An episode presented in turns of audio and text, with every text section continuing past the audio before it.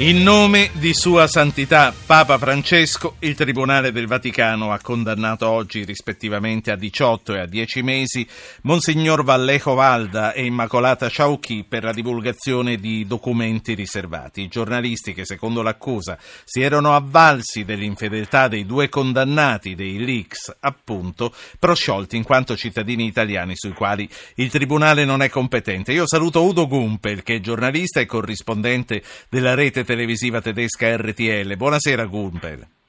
Buonasera a te e ai nostri ascoltatori. Tu hai trascorso la giornata in aula. Com'è questa vicenda comunque molto italiana vista con gli occhi di un giornalista tedesco?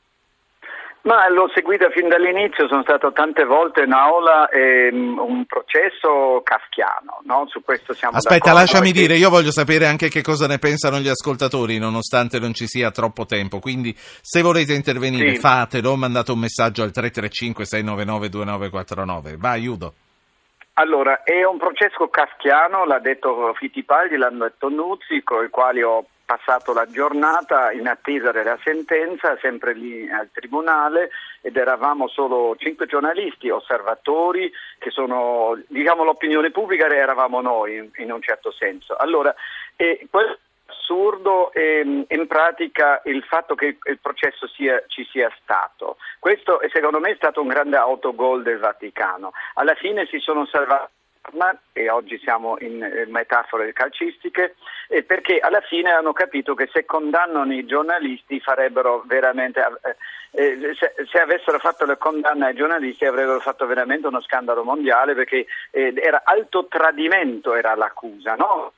Di un'associazione a delinquere per diffondere notizie. E Nuzzi ha detto una volta molto bene, mi scusi Presidente, questo è il nostro mestiere diffondere notizie e addirittura di chiedere informazioni. Pensate un po', il promotore della giustizia, come si chiama ehm, eh, il PM, no? in aula ha detto ma voi avete fatto insistenti richieste di informazioni, ma pensa un po', e, chiediamo addirittura al Ministero delle Finanze informazioni, ma è veramente un... Guardi, questo Vaticano, almeno per una parte, vive ancora nell'Ottocento, per fortuna non c'è più Mastro Tita che schiaccia le teste della gente, Queste, gli manca il potere, ma non gli manca la volontà.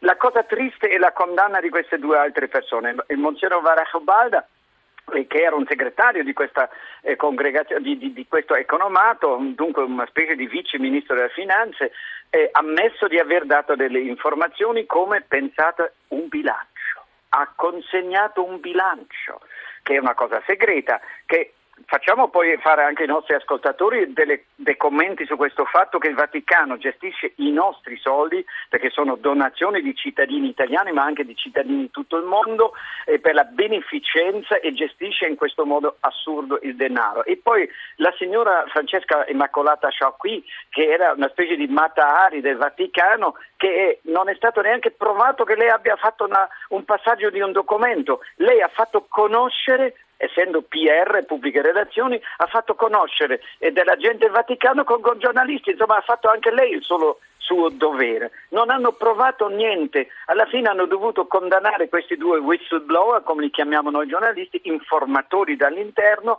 che però sono fondamentali anche per noi giornalisti invece non hanno fatto nulla di male, nessuno scandalo, nessun sì. abuso di denaro è stato smentito. Senti, tu eh, nel tuo lavoro come giornalista tedesco di un'importante rete televisiva avevi provato eh, nella tua carriera ne, negli ultimi anni ad avere informazioni, com'è andata?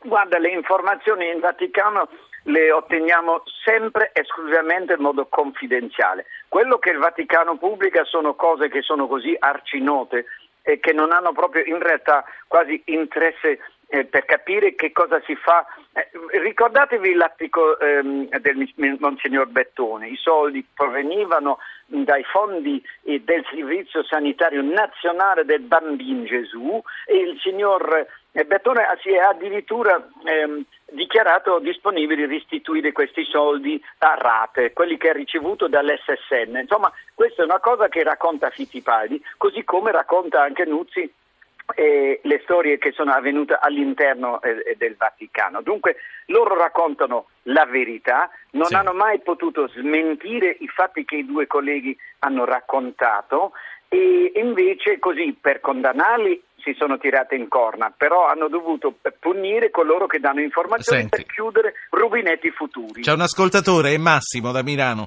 Buonasera Massimo, il numero è 335-699-2949. Dica.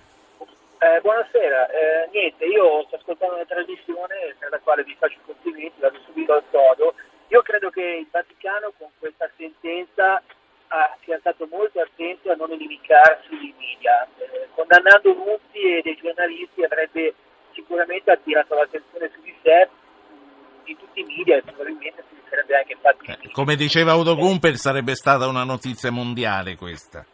Sì, credo che sarebbe stata una bomba. Il Vaticano è anche, è anche diventato molto attento, non- forse, forse da questo Papa ancora più di prima, ma il Vaticano è molto molto molto attento a trasmettere di sé Sì. un'immagine, un'immagine Massimo, aperta. eh, io la, la interrompo perché uno ho capito quello che vuole dire e due si sente malissimo, non per colpa sua la telefonata. Grazie. Udo Gumpel, il nostro ascoltatore, diceva questo Papa, ci fosse stato Papa Ratzinger, le cose sarebbero andate diversamente secondo te?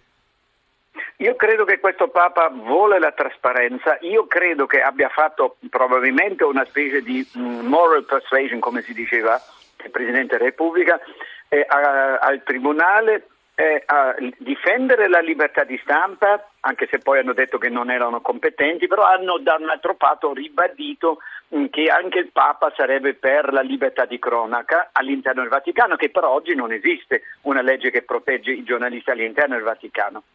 È chiaro che la linea del Papa è della trasparenza e a me mi ha raccontato un alto monsignore che il Papa avrebbe detto, questo racconto appunto questo del relato Refaro, un Papa, il Papa gli avrebbe consigliato di leggere questi due libri per capire come stanno veramente le cose nel Vaticano. Dunque abbiamo un Papa che secondo me è per la trasparenza, ma abbiamo una resistenza enorme all'interno del Vaticano perché questo tocca privilegi, tocca, eh, tocca anche la gestione del denaro. Noi sappiamo come Papa Francesco si è relazionato con questa inchiesta. Sì, noi sappiamo che il Papa in realtà ha dato l'avvio all'inchiesta quando ha parlato di delitto e forse questa, questa, parola è stato un errore del Papa, avrebbe dovuto dire errori, mentre quando ha detto delitto è chiaro che ha chiamato in campo un tribunale anche del Vaticano.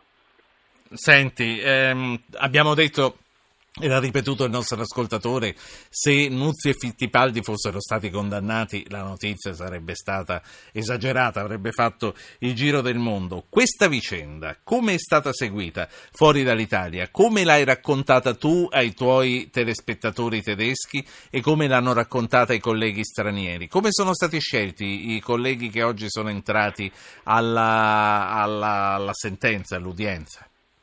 Ma guarda, in realtà la sentenza poi è stata trasmessa nella sala vaticana, dunque tutti i colleghi che sono lì eh, accreditato presso la sala stampa, la Santa Fede come si dice, potevano vedere, erano pochi giornalisti che erano presenti in aula eh, perché lì bisogna anche mh, avere proprio il fegato di stare di 12-13 ore chiusi e il telefono viene eh, rinchiuso, non puoi telefonare, insomma vivi, esci fuori dal mondo perché loro hanno come paura che tu registri, insomma entri con un block note e una penna stilografica non eh, di, no, di, nuova data e questo è il modo di lavorare in questo processo.